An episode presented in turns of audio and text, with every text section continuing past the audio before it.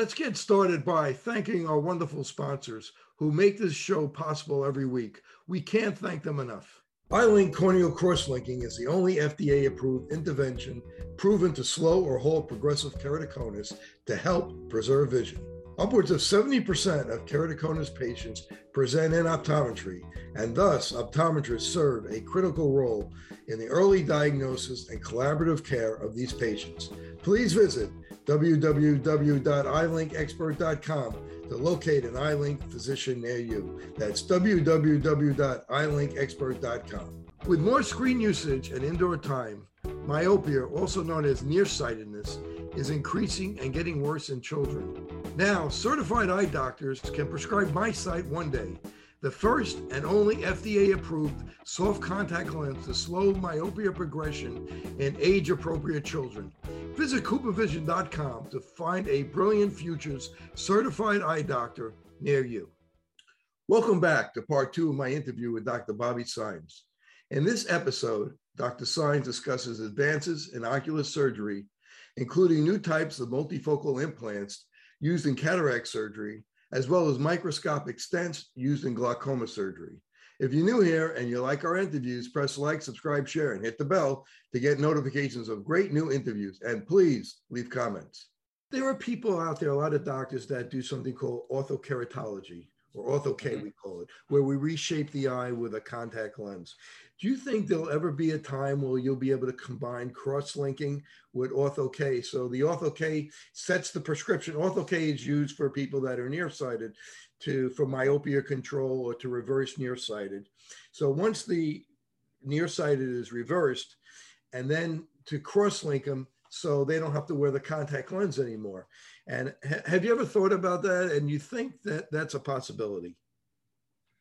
Yeah, Kerry, I think from I mean from from my knowledge, from what I remember, is that ortho K is changing the epithelium. So if we were to change the epithelium, I mean that that's you can correct me if I'm wrong, but in or, like orthokeratology is changing the epithelium, those skin cells which grow back. So which is why you know LASIK, for example, uses a laser to get to the stroma, which is the place that if you permanently reshape the eye, you can just wake up and see every day. Versus ortho K, you you fix the epithelium at night, you wake up and you get to benefit that. But then at the end of the day, the epithelium grows back. And so I think that that concept of like reshaping the cornea and then cross-linking it in is what people are doing with with topo guided PRK, where you're you're basically doing cross-linking, making it like a Jolly Rancher, and then you're coming back and doing topo guided PRK to basically sand down the edges and make it more smooth. And so I think that that is probably the future. If we're doing a podcast in like 10 years, I think pro- what we're going to be talking about is how cross-linking with topo guided PRK has made a really big impact on these patients who have had keratoconus. Because if we can catch it early, they're not going to have this massive amount of thinning and this massive irregular astigmatism. They're going to have a little bit and we're going to be able to combine cross-linking with topo guided PRK. And when you say topo guided PRK, you're talking about topography yes. that helps guide the refractive procedure.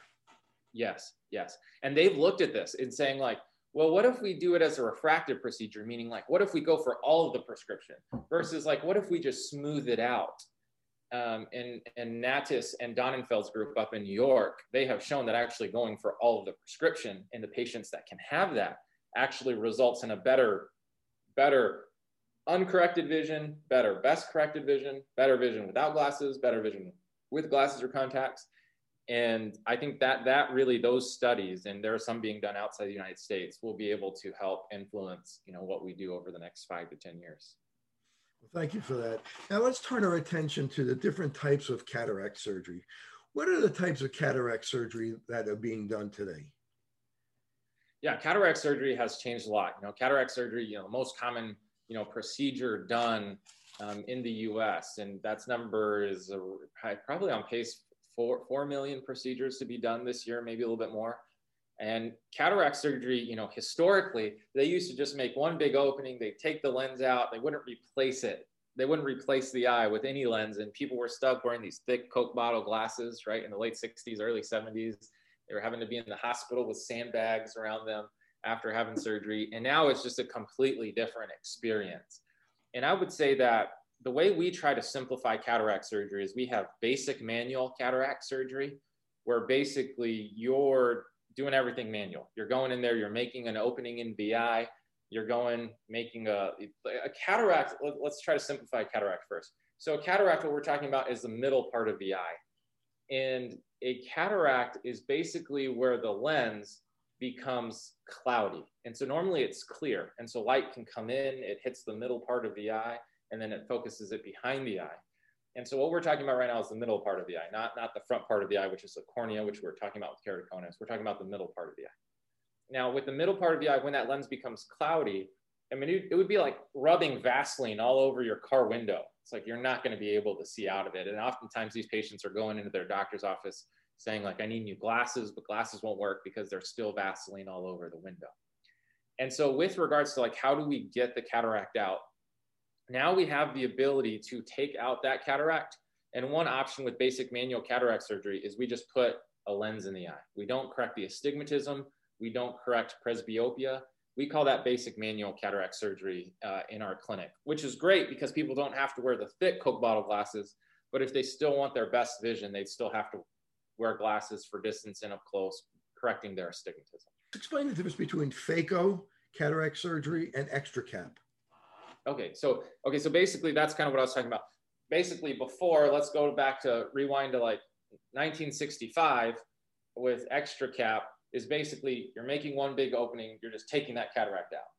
Now that we have phaco, which is basically ultrasound, we have the ability to break up the lens. So think about like a chocolate covered M&M if you think about a red chocolate covered M&M, so you have this red color outside, and what before with the extra cap, we just took it out. Now we have the ability to peel off a small layer. You peel this like perfect circle, and then you go in and you use what's called phaco. You use this ultrasound to break up. It's almost like jackhammering all this chocolate, and then you're able to vacuum it out, and you're left with this colored coating capsule where you can put a new lens in. So you can use in basic manual cataract surgery, you can use phaco, which basically means that you jackhammer out all this chocolate and then you vacuum it out and then you put a new lens in there. But again, that new lens is not going to correct astigmatism and it's not going to correct distance and up close vision, which is called presbyopia. So that's kind of extra cap, basic manual, and now we have laser cataract surgery.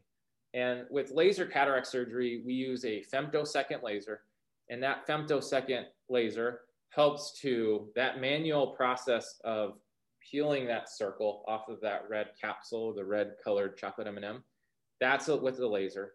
The breaking up of the lens, which is usually done with, you know, phaco and jackhammering it all out, is done with the laser. And then you can also correct your astigmatism at the same time of cataract surgery. So basically, the astigmatism, you got the openings, you've made the opening on the cataract, you've already broken up all the chocolate. And that allows you to actually do less phaco. And because you're doing less phaco and jackhammering, you're just really vacuuming it out.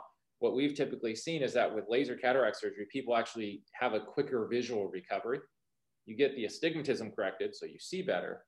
And now that really opens up the options with regards to like what type of lens we want to use. Do we want to use a monofocal, which corrects just distance vision? Do we want to use an extended depth of focus lens, which corrects distance and intermediate? Or do we want to use a trifocal like of type of lens where you correct distance, intermediate, and up close? And so with the ability to now have you know, laser cataract surgery, being able to correct distance, intermediate, up close, that's really opened up a lot of options with patients because I think they want to be able to recover quick and they want to be able to see the best that they can. And now having the ability to do that is why I, I, I always say like I, would love to have cataracts because you get to correct your your vision at the same time in your in in your office, do they do cataract surgery ever at the, both eyes at the same time, or is it always uh, uh, weeks apart? Yeah, so, so let's go back to like COVID. When we were in COVID, you know, we were trying to reduce the number of encounters, and we've actually been a really big fan of bilateral cataract surgery. So immediately sequential bilateral cataract surgery. There's actually a society out there called that. And what the the benefit now of being able to do cataracts both eyes at the same time it, it, actually you have to kind of rewind and you have to say, okay, well, why did they not do two eyes at the same time? And it was like, oh, well, let's put one eye in, let's put one lens in, let's make sure it's the right power, and then we'll go and do the other eye. Well, now having the ORA laser, which allows us basically to take the cataract out and to retake those measurements, that's allowed us to be a lot more accurate. And so I think it comes down to an insurance thing. I think that's one thing with cataracts is there's an insurance thing involved. And you know, with Aetna just changing their policy to where now we have to have a predetermination of benefits or prior auth before they can have cataract surgery. That's changed some things. We had a patient who was in here who was 2200 with cataracts on Friday. And now we have to wait two weeks to get this prior authorization. So it used to be cataract surgery. Somebody had cataract, you could just do cataract surgery. Now with this new insurance change, uh, it's been really sad for some of these patients who have 2200 vision and have to live with 2200 vision as we wait for the insurance to okay this cataract surgery. So I think having the ability to do bilateral cataract surgery, if that became the norm, that would be great. But that requires us to be basically be doing laser cataract surgery on a lot of people so that we make sure our results are accurate. The way that you do bilateral cataract surgery is you basically do one eye, and then when you go to the other eye, the patient comes out of the room and it's like you're bringing the patient back in everybody's regowning you're using different medications your different lot numbers everything is different for the second eye and we've um, we're actually working on publishing our results um, we've submitted to the irb but you know we've done something like 6000 cases with bilateral surgery intraocular surgery with with no infections patients always want to know can you do the whole cataract surgery with just a laser yeah. Uh, you have to take out the chocolate. So the chocolate can be broken up by the laser, but you can just then vacuum out the chocolate. So, so the answer is you need you need the vacuum too. So let's talk about uh, implants, multifocal intraocular lenses, uh, the yeah. different types. So there's accommodative, uh, there's multifocal. First, let's talk about accommodative uh, uh, intraocular lenses where a patient could they get their cataract surgery and they can see distance and read. It's almost like like having bifocal glasses. Uh, yeah. Talk about the Crystalens, your experience. Are there any other ones? And are you is that the one that you're you, you guys are using? So I would say that with now the newer implants that are available, we have not used accommodating IOL in a long time. And the reason for that is an accommodating IOL, when a truly accommodating IOL comes out, which means basically your eye will automatically focus from distance to up close. Um, that's going to be the biggest game changer. If we could invent that tomorrow, we would be able to retire tomorrow for sure. Um, and so there's a big demand for that. And there are several people who are trying to figure out a way to get an accommodating IOL. And the fact is, like, we know that's going to be the best lens once it comes out, but that lens is not out yet. And so there are some that say that they do accommodating IOLs, but it's more like an extended depth of focus lens. And so you don't see some practices are still using that some, but it just doesn't give as much up close vision as we were hoping. And so we actually just did research on the same person who invented the Crystalens. They're coming out with a new lens that's trying to even give even more up close vision. The, the lens looks like a spaceship and provides some more up close vision. So I think that accommodating IOLs still have a have a large area for improvement, but really right now with the extended depth of focus lenses and the trifocal lenses coming to market, those are really just taking over the lion's share of people who are getting cataract surgery. Those are the best two options I think that are available right now. So talk to us about that, about the multifocal IOLs, the Symphony, uh, the the new PanOptix. T- mm-hmm. Talk to us about that. The old yeah. ReSTOR, the older ReSTOR version. Mm-hmm. T- tell so, us about the pros and the cons of each of those, and what is the experience that you've seen. Mm-hmm. when people have cataract surgery, if they can have, wake up with the ability to see at distance and up close, they would love it. And so the question is, how do you help them achieve that? Now, the Symphony and the ReSTOR kind of go back to like if you rewind two years, we used to only have, even though we call them multifocals, more appropriately should have been bifocals, right? They corrected distance and up close or distance and intermediate, but they would not get all three. And so if you corrected somebody with a ReSTOR, for example, which was a distance and up close, they couldn't get intermediate. And at the store, they were having to zoom in real close to get into the like uh, like if they were looking at rice or beans, they'd have to like bring it in closer. In conversations, they'd scoot in closer, and you would think, why is this person scooting in close to me? Or you could do like a low ad, like a symphony, for example, that does distance intermediate but not near, and the patient's having to wear reading glasses, and they paid a lot of money to get near vision, and they don't have near vision, and so the the we found ways to use those lenses effectively but now with the for example the trifocal which the only one that was approved was the PanOptix. Now you have the synergy that's out and those are both have the same defocus curve of a trifocal. So whether you call them a trifocal or trifocal like lens um, and those get distance intermediate and up close. And so with those lenses like if you're trying to get the best vision possible like the trifocal type of lenses, the PanOptix, the Synergy is going to give you the best type of vision. The thing is, the way that lens works is it has circles on those lenses. And so the circles help to split the light. So as light is coming in, you can see that light at distance, intermediate, near. Like that light is, is what helps you to see. But those circles that help to split the light so that you can just wake up and see, and you don't have to do like with the progressives, like tilt your chin up and down. These lenses are placed in your eye. You just look where you want to look when you're looking at a light at night, the annoying thing early on is that you're going to have circles on the lights at night. And so if you're okay with your brain adapting to those, most of those studies have shown like 75% of people at three at six months report little to no halos. You're to have those halos or those headlight halos or those circles on the lights at night early on. So if you're okay with that, and the trifocal lens during the day is going to give you the best possible vision at night, it still gives you great vision. Um, we have a nighttime truck truck driver with the trifocal because they want to be able to see at distance, intermediate, and near. And you, as a doctor, you get a little nervous when you hear a nighttime truck driver with the trifocal. Um, so it works well if you set expectations ahead of time and you let patients know what they're going to get. And I think that's we try to spend a lot of time with patients more so than probably anywhere else because we just want them to be happy. And so if, if you're looking at an option to get all three, that's a great option. If you're like, oh man, I just really don't want any circles on the lights at night at all then that's where the extended depth of focus lenses come in that give you distance and intermediate vision. You still have to wear reading glasses for up close, but at six months, 95% of those patients report little to no halos.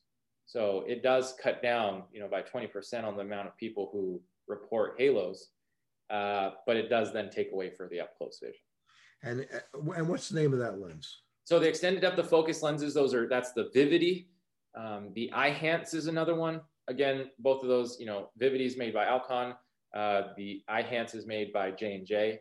And then I think we'll, I, I, think within the next year, we'll have the IC8, which is a pinhole IOL um, that will be out. And that will be able to be, that's another extended true, that's really a true extended depth of focus lens.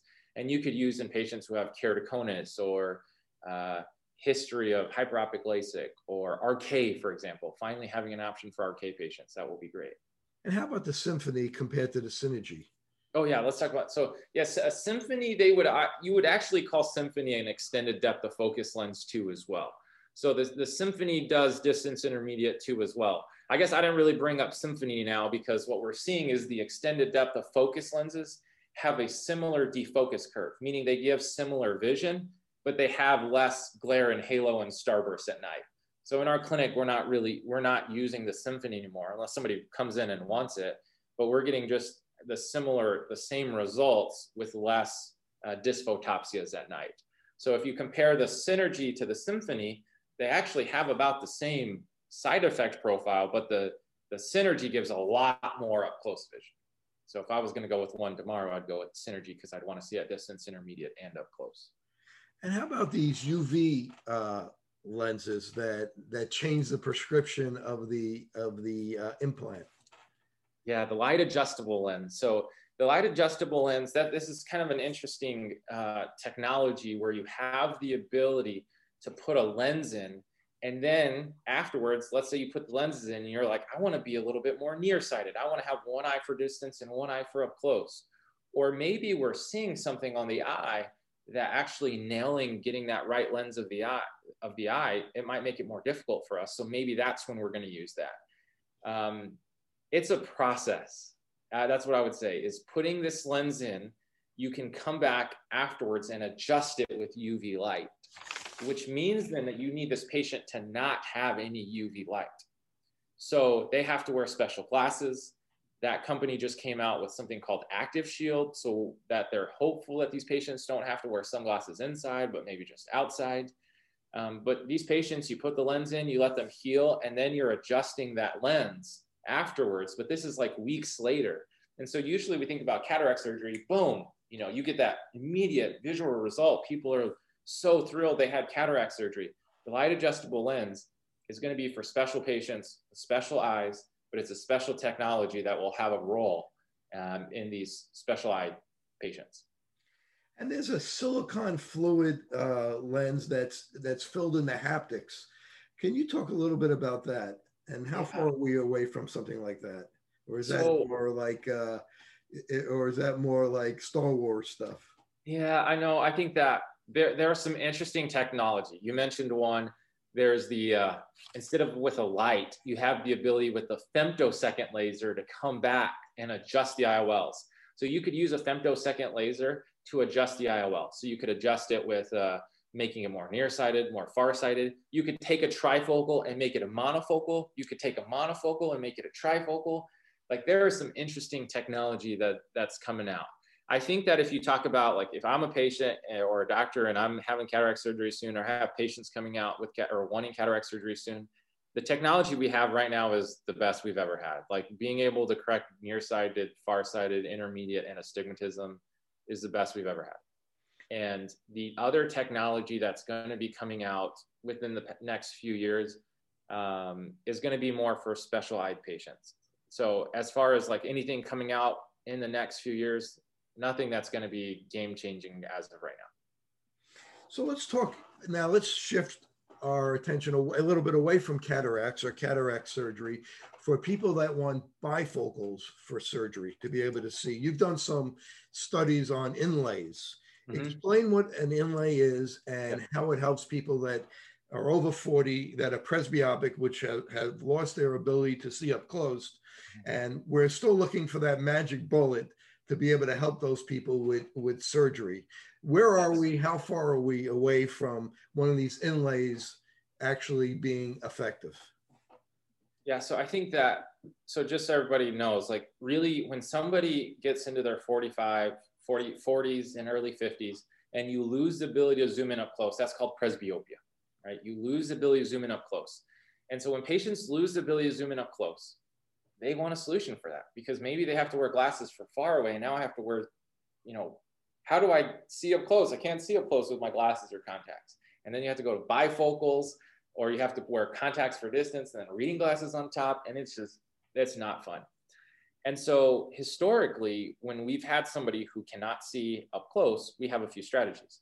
The first strategy is to do, and we're talking about with surgery, one eye for distance and one eye for up close. We call that either monovision or blended vision. And that works, but some people, they, just don't do really well with that. So um, Another option is actually to do a procedure before they get cataracts is actually called a refractive lens exchange, or I call that the laser lens treatment, where basically we're reusing again the laser to break up those cells that have become stiff, the chocolate in the chocolate M&M, and then you put that lens in, the distance intermediate and near lens in. So, so that is an option, um, but you have to have the right patient for that. And so some people are not ready for that because ultimately I think that's probably the best option for patients. So there's this like, what do you do in the middle? Like, what is the in between option? And inlays were thought to maybe provide that option where you do basically keep one eye for distance and then the other eye where you put an inlay, that's going to extend the depth of focus. So the other eye would get distance, intermediate, and near two as well. And so instead of one eye distance and one eye near, you get one eye distance, one eye distance. So both eyes for distance and one eye that gets that up close near. And so that extended depth of focus was tried with a raindrop, the KAMRA inlay that's still available. And that works for some patients. What we know right now is the cornea was having some inflammation after those were going in, specifically more so with the raindrop because that was in the anterior stroma compared to the KAMRA, which is a little bit deeper. Um, so, so is there are going to be some potential solutions for the inlays. I think if we look about over time, it's really just coming up with a biocompatible option, number one. But number two, I think what we're going to have sooner is the presbyopic eye drops. And I think the presbyopic eye drops that are coming out either by the end of this year or early next year, that's going to provide that solution that the inlay was looking to provide. So maybe you get LASIK and then you use the drops to give you some more close vision.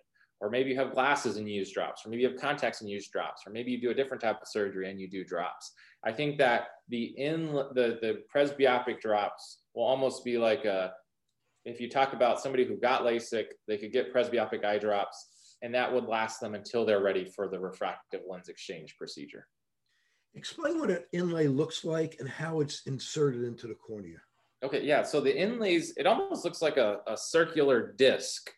Um, and so basically, again, that needs to go in the stroma. So you can either create like a tunnel, you can create like a little opening and it can just go in there.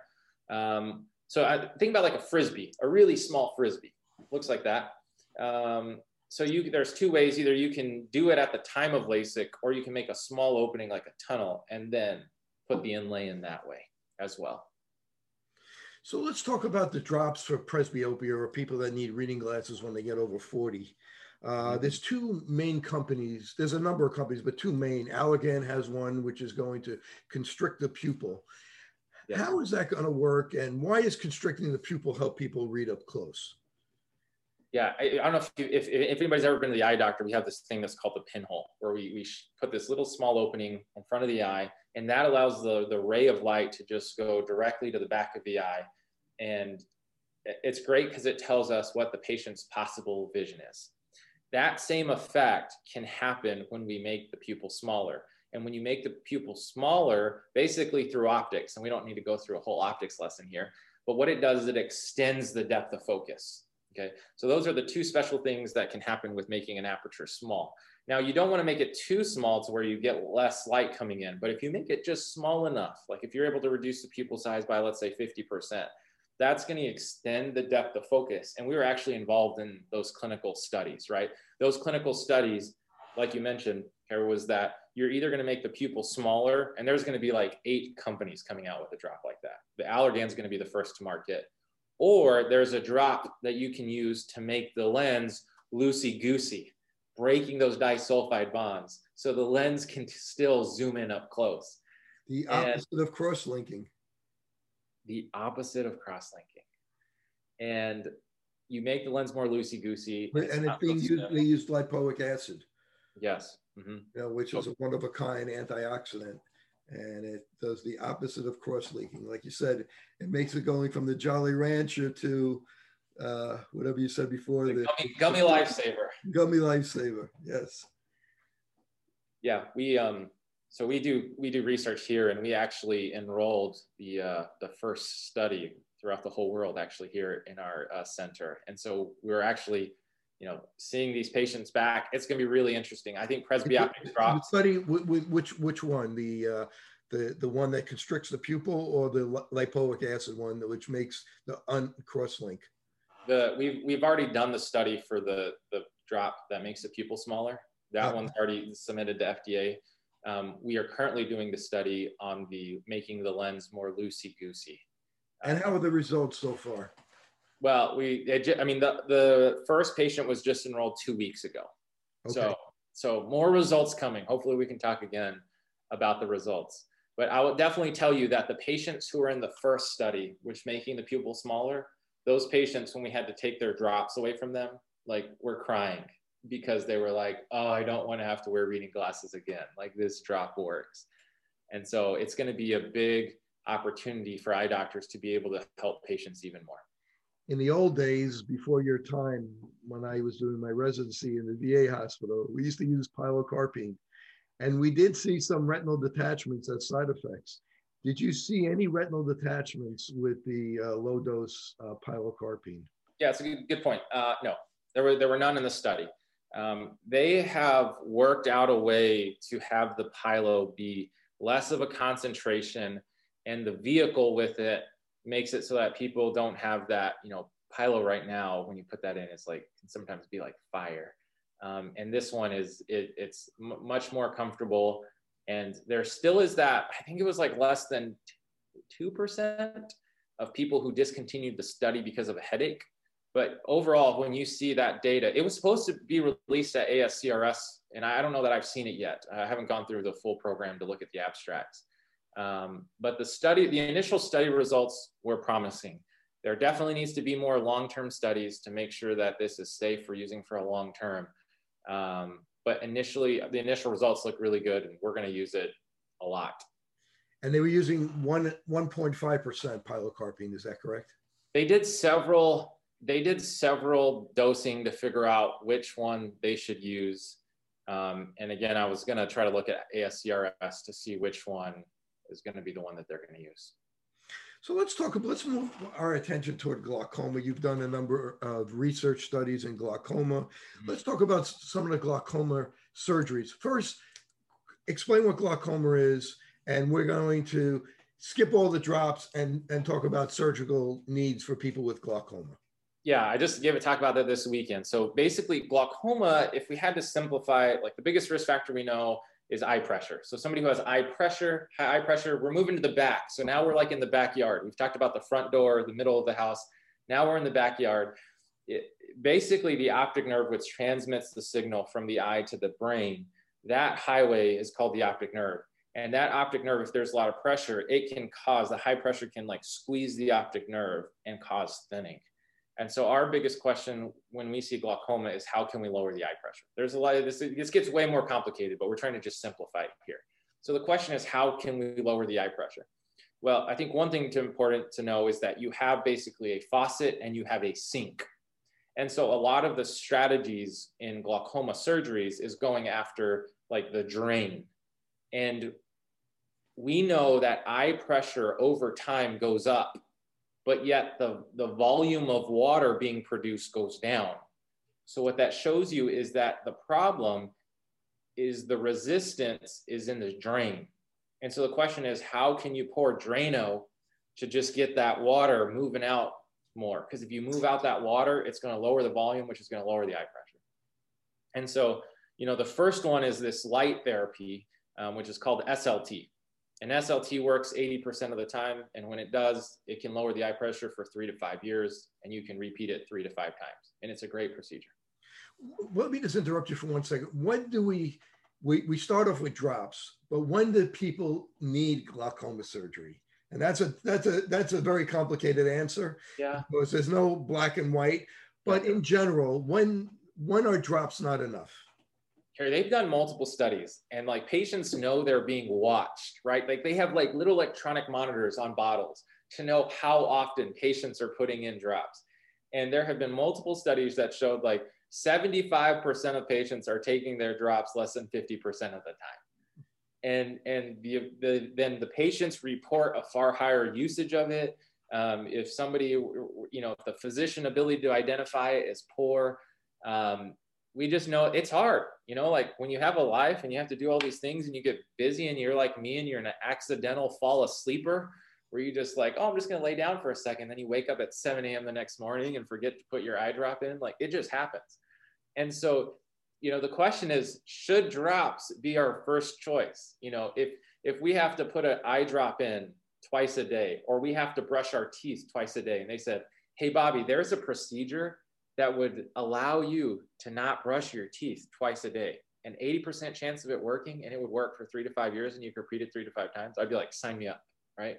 I would for sure pick to have the SLT done before I do drops. Now, obviously, it doesn't work on everybody, and obviously, the access to this is um, you know, sometimes that, that's a problem, and so that's typically why drops are typically first line. But you know, the question is, should SLT be first line? And then if that doesn't work, okay, then I use drops. Uh, that's a question we could debate probably here for a long time. But we're really big fans of SLT. And then really the biggest, really the biggest over the past few years, the biggest area now that we have, because we have trab and, trab and tube shunts, and there was really nothing in the middle, is this MIGS, the minimally invasive glaucoma surgeries that we now have, which basically help us get through the resistance. So you have things like the iStent inject, which basically is like if there's a wall here and I'm trying to get on the other side of the wall, how do I get how do I get more fluid going through the other side of the wall? Well, it's like I could just create two openings, and that's what the iStent inject does. Now, fluid's able to go through that iStent inject, and they just came out with their iStent inject W, which allows even more fluid to go out through that areas. Um, there's different strategies. You can basically, um, on the other side, you can make the other side, that river where the water is going to, you can make it bigger um, with things like uh, different procedures. I don't know if you want me to go into the names of them, um, but you can go into like viscodilation. are several procedures that can do viscodilation. You could just knock down the wall and just rip out the wall um, with things like a goniotomy. So there, there are different procedures that you can do. Some of this comes down to, again, going back to insurance, unfortunately. And so the question is, you know, MIGS were originally talked about at the time of cataract surgery.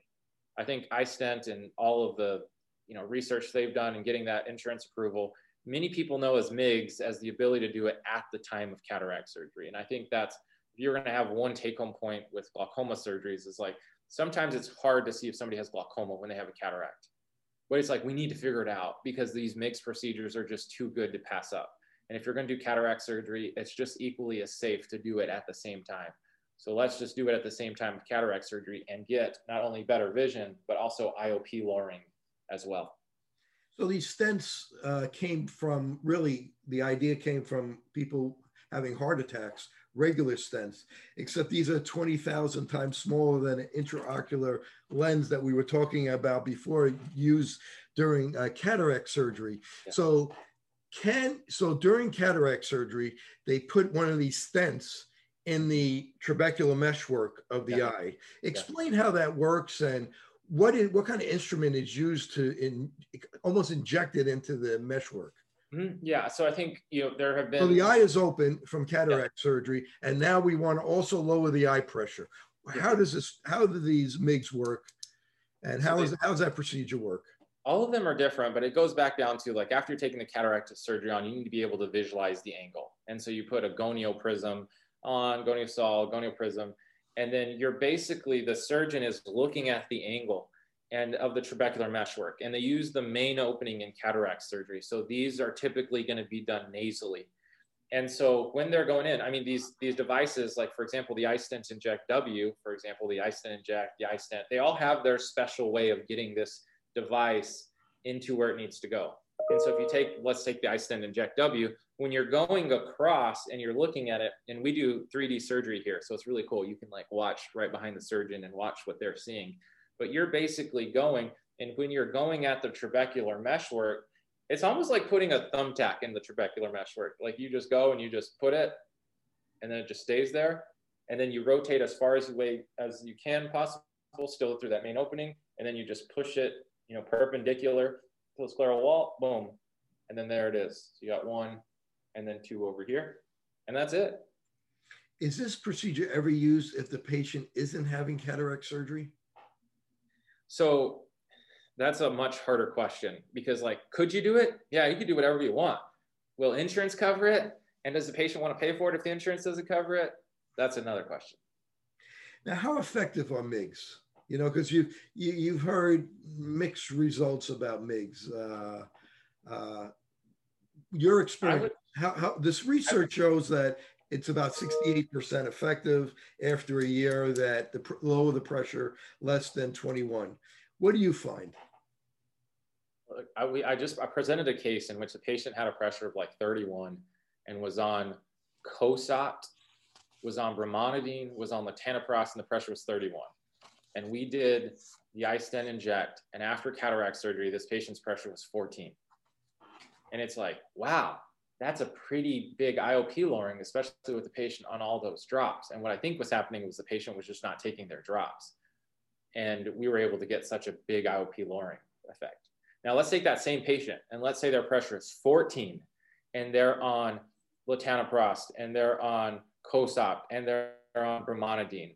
The impact that you're going to get on that patient is you're going to take them from like 14 to like 12 right? So it depends on your patient selection. Like, who are you picking to do this procedure?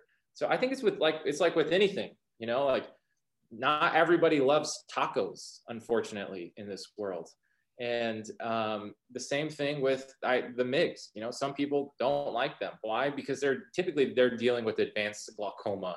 And I think the mixed reviews are coming from some people who are needing more of an IOP lowering effect. So I think you have to know what kind of IOP lowering you get a, you get for different patients, and you just set the expectations. Now you've done some study where studies where they've actually implanted the medication into the eye. Can you talk about yes. that? Where you compared uh, Timoptic, which is a traditional beta blocker that we've used, against one of the prostaglandins. I think it was travoprost and you yes. looked at the difference between the two and was there much of a difference and did they both work and what do you think about that going forward? I, I mean I, i'm a really big fan on if you can take the patient out of the equation. Like nothing against them because like i am i am one right? I just think it's going to be easier for the patient. I think we're going to get less vision loss because if you say like what's the worst thing that can happen in glaucoma? The patient could lose their vision all of their sight. And so if you have this ability again like you know, for, for example, in this, we're talking about the, the iDose device where you place a thumbtack into the anterior chamber, again, the trabecular meshwork, and then it's slowly releasing the medication. This has a bigger canister of medication, but the medicine is being released inside the eye. So it's nice because then we don't get all of those outside of the eye side effects when we're using eye drops, like dry eye, for example, or follicular conjunctivitis. All of these side effects that we get when we're putting them in the eye are going to be less. And so that study is still ongoing. We're going to see what the results have been. In our, I, based on the results we've seen so far, like I can't wait for this to come out because it's going to be another option. There is an option right now that's out where you basically can put this medication in the anterior chamber and it slowly releases. Um, but I would say that that medicine is a shorter term medicine than potentially these canisters that you're going to be able to put in and release a lot more medication over a longer period of time. And in the study, we looked at the slow, slow release and the fast release one. And the results haven't been analyzed yet, but I think that's going to help us determine because everybody's always like, well, how long is it going to last? And like, man, could you imagine being being able to put something inside the eye that lasts for three to five years, slowly releasing medication? Uh, that would be game changing. And it just hopefully because it's inside the eye, that is not causing any side effects uh, mm-hmm. where it could be a problem. Now, how about putting the medication in a contact lens or a punctal plug? Yeah, that, those are, I mean, this is all coming in drug delivery, and I think these are all great. Um, contact lenses scare me, obviously, because of the setting that I work in. I'm just like, oh man, and then we have to have somebody sleep in them. So is it short term? I think the punctal plug, I think, is a, a an option. I think putting a punctal plug in that slowly releases, that, that would be also pretty easy and we've had great results with um, we're, we're submitting our paper for um, a steroid punctal plug after cataract surgery that we saw really good results with. So i think the punctal plug i'm more hopeful on. Uh, my last question and you've been so generous with your time uh, you did research with people with multiple sclerosis and changes in oct can you talk a little bit about that and maybe even alzheimer's and changes in oct and yeah, I, I so shifting gears a lot here.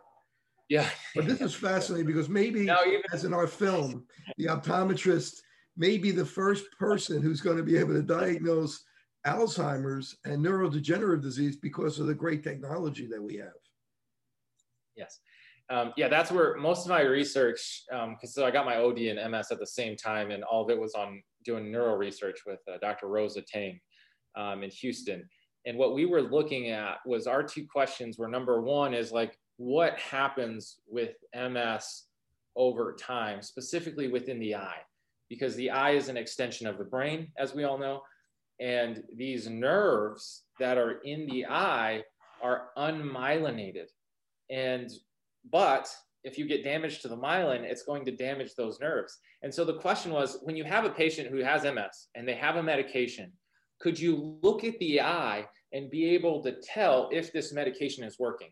Because if they have damage to their nerves, which we know can happen in MS, if they have damage to their nerves and they're on this medication, but we can see it, well, maybe we should use this as a bio, as a basically um, as a outcome measure in clinical trials to see if these medications are actually working.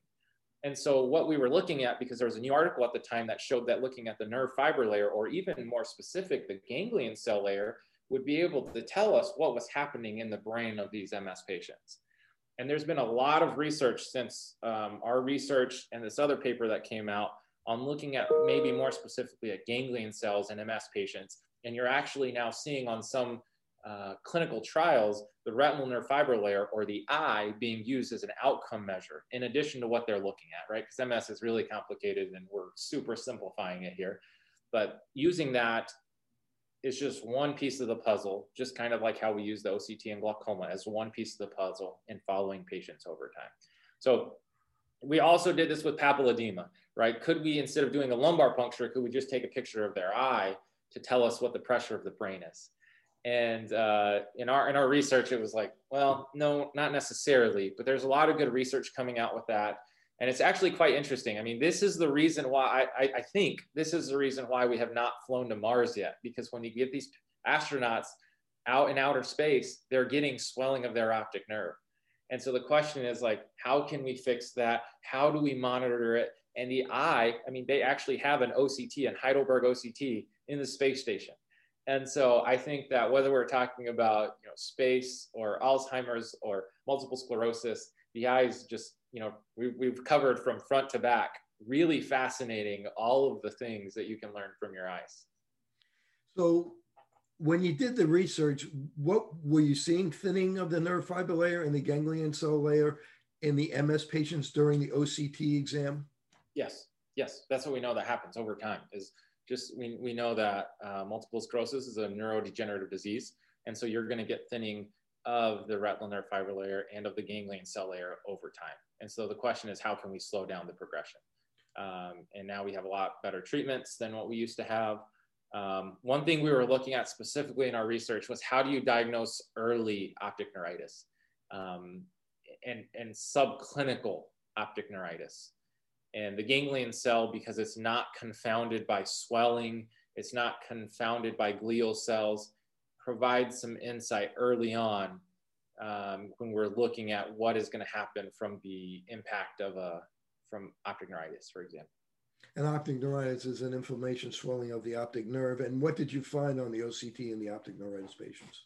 So in the patients, you know, typically what happens is actually you see cell loss in the ganglion cell layer before you see loss in the nerve fiber layer, which that like that doesn't make sense, right? Like you have to lose nerve fiber layer before you mm-hmm. lose ganglion cell layer.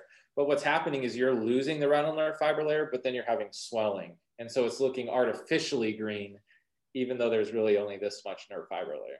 So if you go to the ganglion cell layer, that can be helpful. And so in these patients, you know, following them with ganglion cell and the nerve fiber layer, both is really helpful.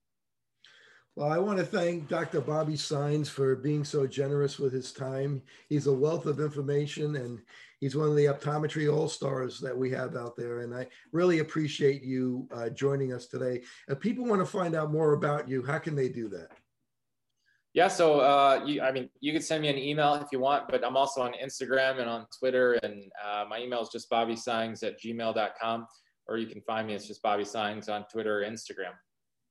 Well, Bobby, I really appreciate you joining me today. You've been fantastic, so generous again with your time. This is Dr. Kerry Gelb for Open Your Eyes.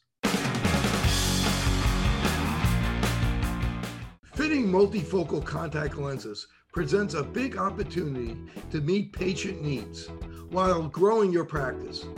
Alcon is your partner not only with our innovative portfolio, but through e learning.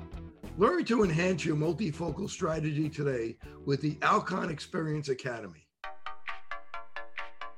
Since I bought Safe for You, my dad makes me clean his boat. It's natural y es un buen producto. Every time I go back to school, my mom always makes sure that I have my Safe for You products.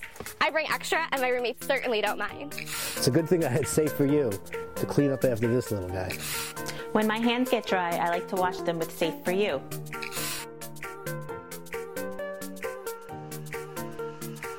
And most importantly, the reason why I buy Safe for You is because it's safe for me and you.